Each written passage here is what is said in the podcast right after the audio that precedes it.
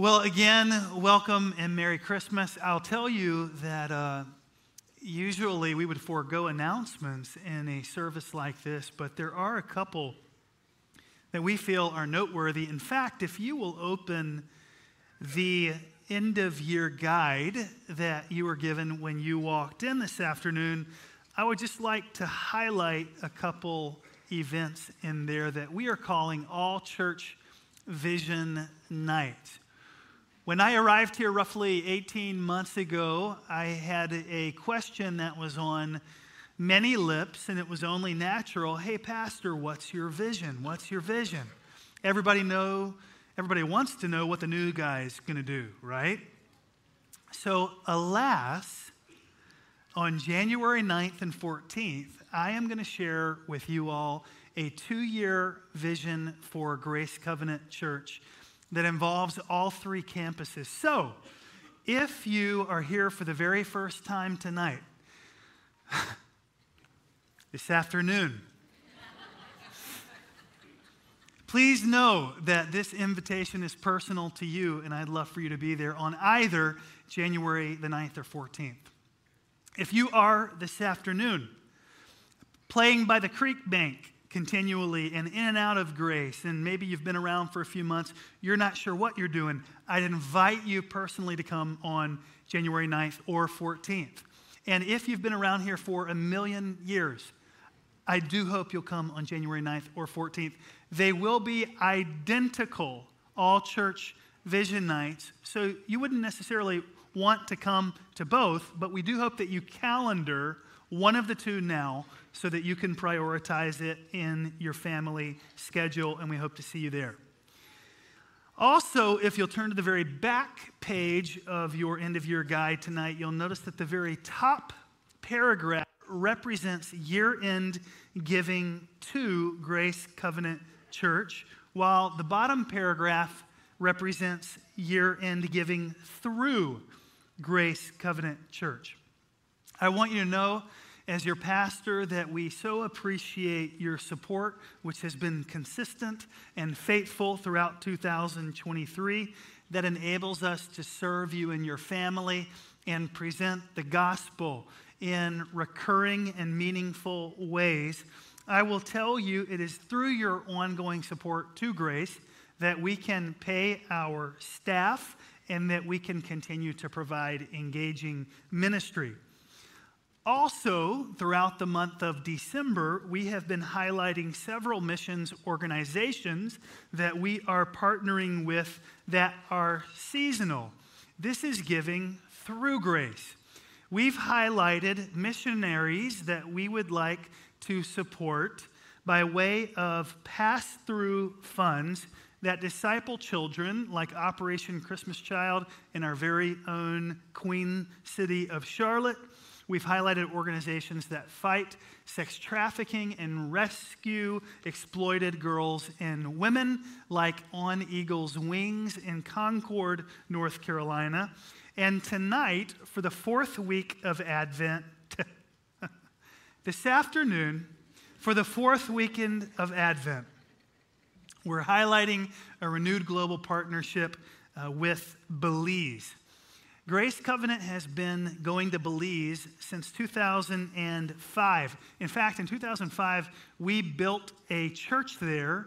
And over the process of 20 years, the church has shown that it is in need of upgrades. So if you are finding yourself in the trades, a great place to be these days, and with time to spare, we would invite you to consider going on a mission trip with us to Belize in 2024 to continue to grow your craft and, in the meantime, serve folks who could use, quite frankly, our help.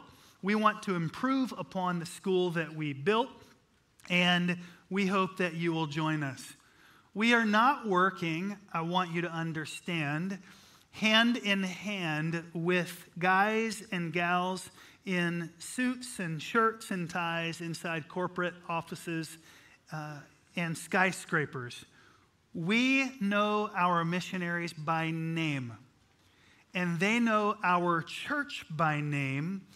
And so while there are notable causes out there many of which, if you do research, are expensing in excess of 20% toward overhead and administration, we want you all to know that on average, our partner missions that we are supporting put 92% of incoming funding into the field, into the people that they are ministering to. All to be said, we want Grace Covenant to be the very best place to give to and the very best place to give through. So we have structured this, labored to structure this prudently so that our dollars to missions stretch as far as possible for kingdom expansion.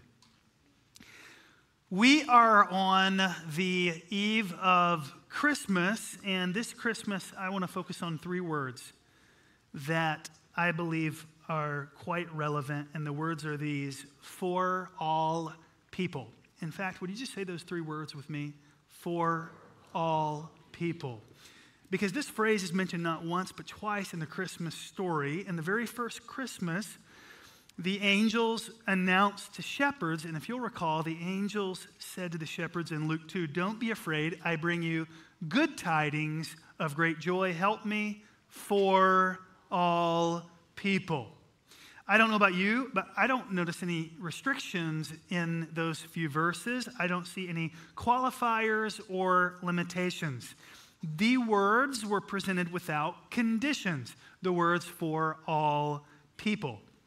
It does not matter this afternoon if you are Buddhist or Muslim or Jew or Hindu or conservative or liberal or gay or straight or urban or rural or rich or poor or atheist or agnostic, or involved in witchcraft or any other form of demonizing. Jesus came for all people, and that includes you this afternoon. That includes me this afternoon. And I want to tell you, if you've come for good news, you're not going to leave empty.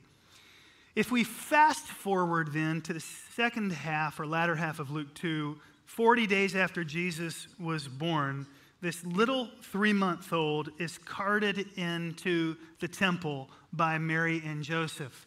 And they have an encounter with an older priest by the name of Simeon. And God had promised Simeon, "You are not going to die." Man, how I would have loved to have been the person to receive this promise from God. "You will not die until you lay your physical eyes on the physical Christ child sent to save humanity." And that indeed happened, because Mary and Joseph come in and Simeon sees, and I anticipate being this like the Lion King, you know, at Pride Rock when the baby lion is hoisted for all to see. They present the baby, Jesus, to Simeon, and he says this, "I have now seen the Savior that you, God the Father, have given," here comes our phrase, "for all people. He is a light to reveal God to the nations." Church family, Christmas is for all people, and it's for all nations.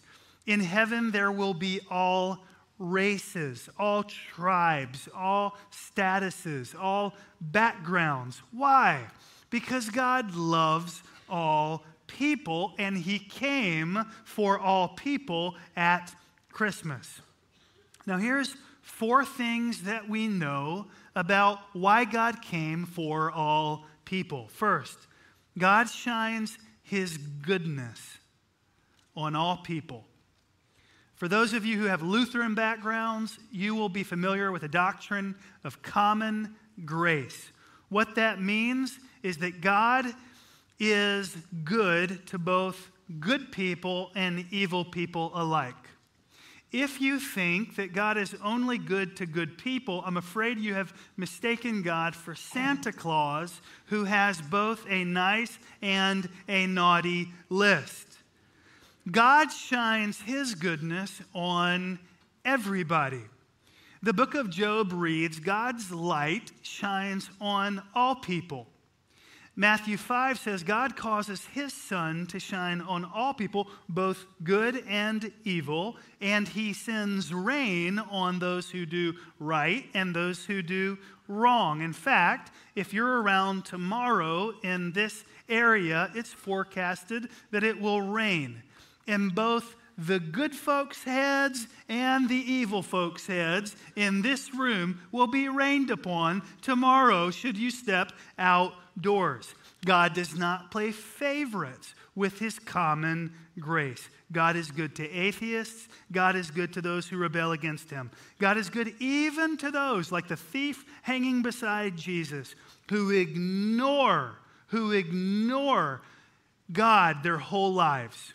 How is it possible that God displays common grace? Because every good thing in your life is from the Father of heavenly light. Even if you don't know it, even if you don't see it, even if you don't accept that it's from God, this includes you, this includes me. God is good to everyone. How many of you are thankful this afternoon that God's law is not karma, but is grace? Because if we got what we deserved, we'd be in a whole heap of trouble. I will tell you, we did not deserve to be born. We did not deserve the air that we're breathing in right now. God could have made the world in black and white. How many of you are grateful God made the world in vivid colors? Isn't the world beautiful? How many of you are thankful that God, who could have made all foods taste the same, gifted us with taste buds? Can I get an amen? And then gave us pork barbecue. Yeah. On top of all that. I mean, it's the best thing on earth. You will leave here this afternoon and you will get into, in all likelihood, a car or a minivan, or an SUV, or a pickup truck. Those are gifts from God, regardless of whether or not you acknowledge him. And then you will go home, or to a family member's home, or to a hotel, and you will walk into warmth from out of the cold, another common grace of God. And then tonight, God willing, at the end of a long day with family and humor that you don't necessarily appreciate, you will take a hot shower. Glory to God. Is it just me, or is God not good? Can we give him praise this afternoon for his faithfulness and common grace? He shines his goodness on all people. Number two, God showers his love on all people. God has never made a person that he didn't love. God loves you whether or not you love him. Whether you're believing or unbelieving, the Lord loves you. You are the object of his love. If God creates a human being and doesn't love a human being, he's not all that good. In order for there to be love transferred, there has to be an object of one's affection. You can't love unless you have a person to love, or a dog to love, or a toy to love.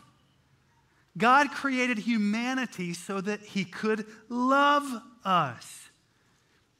How many of you have ever been to a baby shower? Raise your hand. How many of you have ever been to a wedding shower? Raise your hand. How many of you have ever taken a shower? Raise your hand. I just want to make sure you're paying attention. God showers, Psalm 145 says, compassion on all his creation. He doesn't dribble compassion. God is not like a water-saving showerhead. I love water-saving showerheads. Said no person ever in the history of human beings. God isn't like that. He showers us with his love. The Bible says God has engraved your name on the palm of his hand. God has a tattoo of your name on his palm. Think about it. The baby Jesus grew up. He died on a cross. They nailed his hands and feet there. And Jesus carries the reminders of what he did for you everywhere he goes. I love her this much. I love him this much. He loves you all this much. Jesus brings comfort to the brokenhearted and hope to those in the vacuum of despair. Number three, God shines his goodness on all people, showers his love on all people, and shares the pain of all people. What kind of God is Jesus? Jesus is the suffering God. Jesus is the God who sympathizes. Jesus is the God who stooped.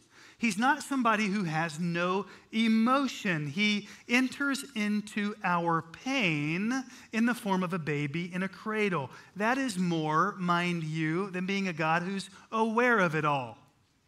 That's more than being a God who cares about it all. It's being a God who shares it all. God has been there. God has done that. God has laughed. God has cried. God has wept. God has rejoiced. God knows what it's like to be betrayed. God knows what it's like to receive bigotry against himself, prejudice, racism, what being an outcast is like, what being homeless is like, what being alone and isolated and misunderstood, and even having physical pain is like. What kind? The most excruciating possible. Mental anguish, God gets it. Stress, anxiety, despair. He sweat blood in the garden. Wrongful indictments, if you've been accused of something you didn't do, his whole trial was a sham.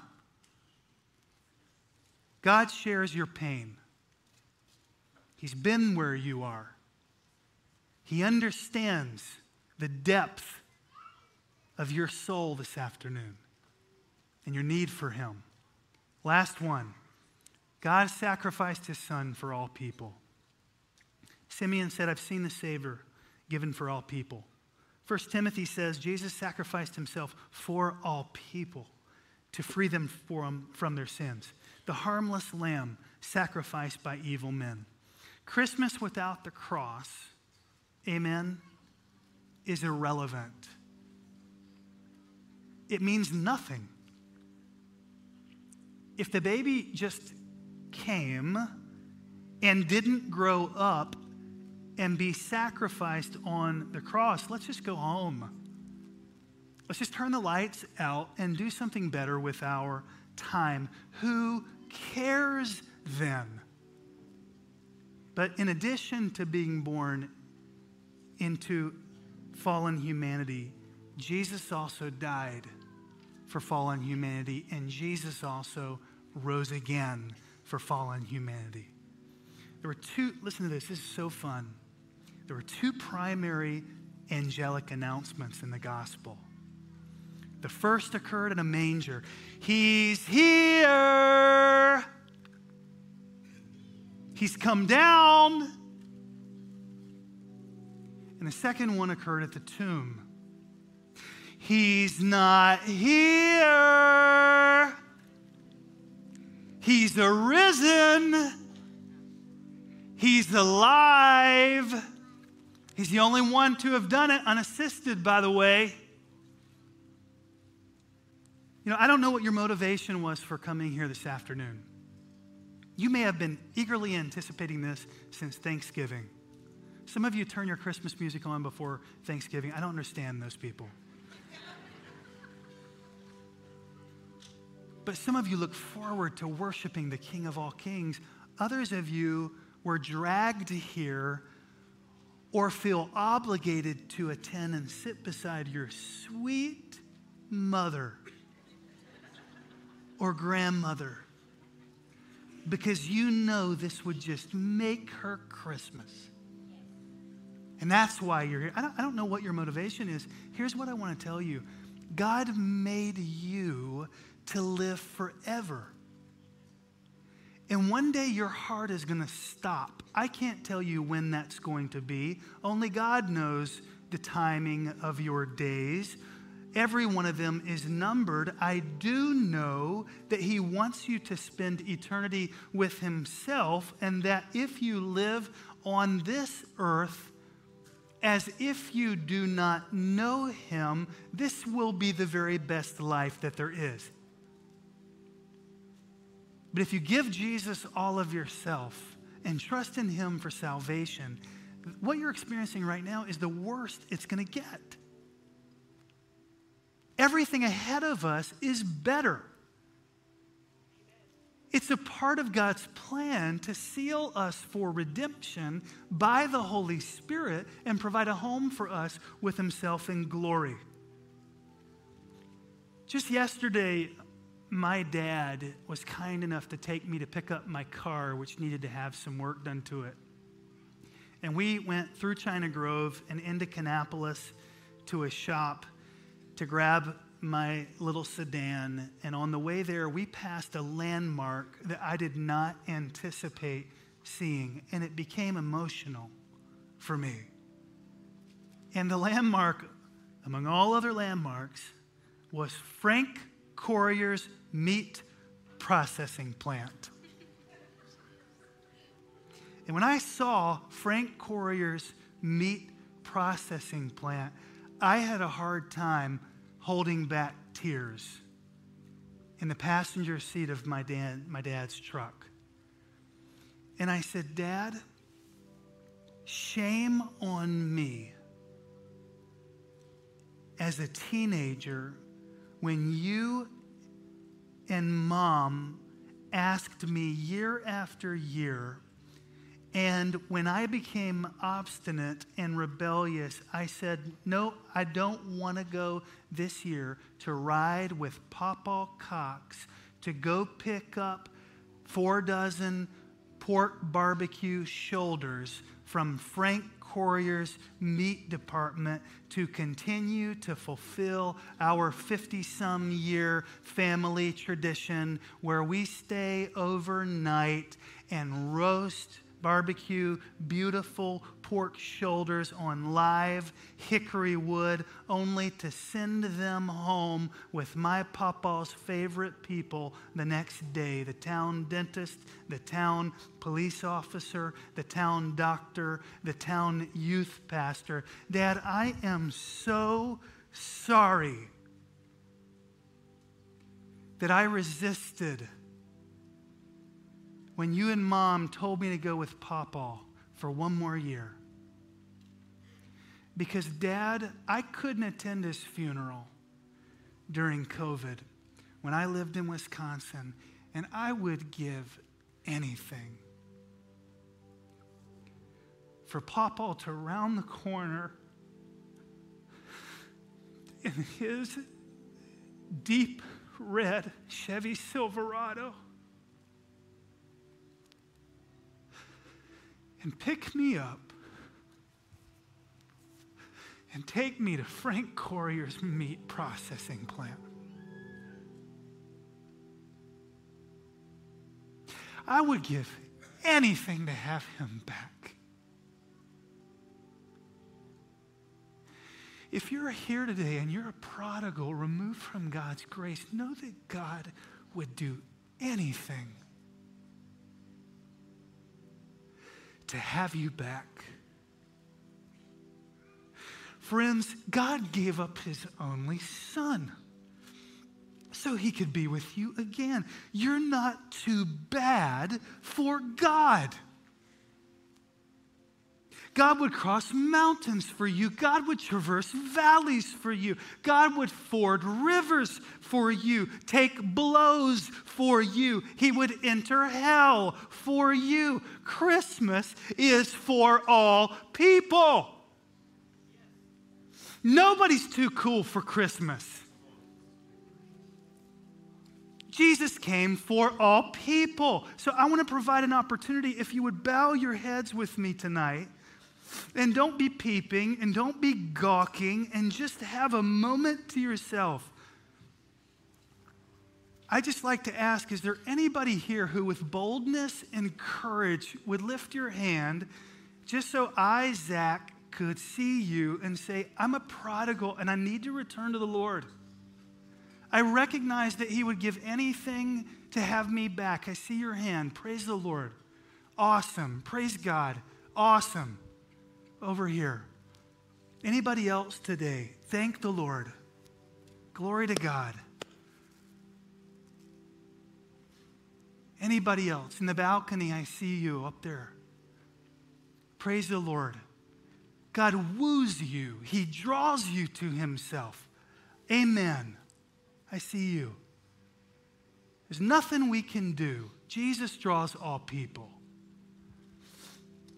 Secondly, if you would say, I don't need to return to the Lord. I've never met the Lord to begin with. And today, on Christmas Eve of 2023, I'd like to become a Christian. I'd like to give my heart to Christ for the first time. Would you boldly and courageously lift your hand so that I could recognize and pray for you? Anybody here want to become a Christian? Trust in Jesus for salvation. We've had multiple people in 4 services give their hearts to Christ. Anybody at all?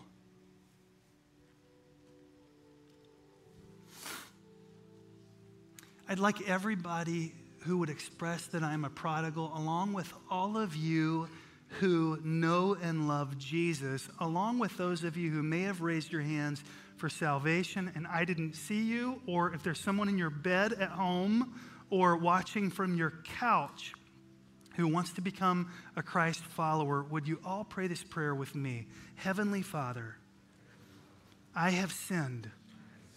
I've fallen short. Please forgive me. Save me. Heal me. I have a hole in my soul. Fill it. I believe you died and rose again for my salvation. I accept you as Lord. The cross is before me, the world behind me. Give me Jesus. In Jesus' name we pray. Amen. Amen. The story of Jesus begins with his birth. As a matter of fact, could we celebrate and just thank God for what just happened in this room?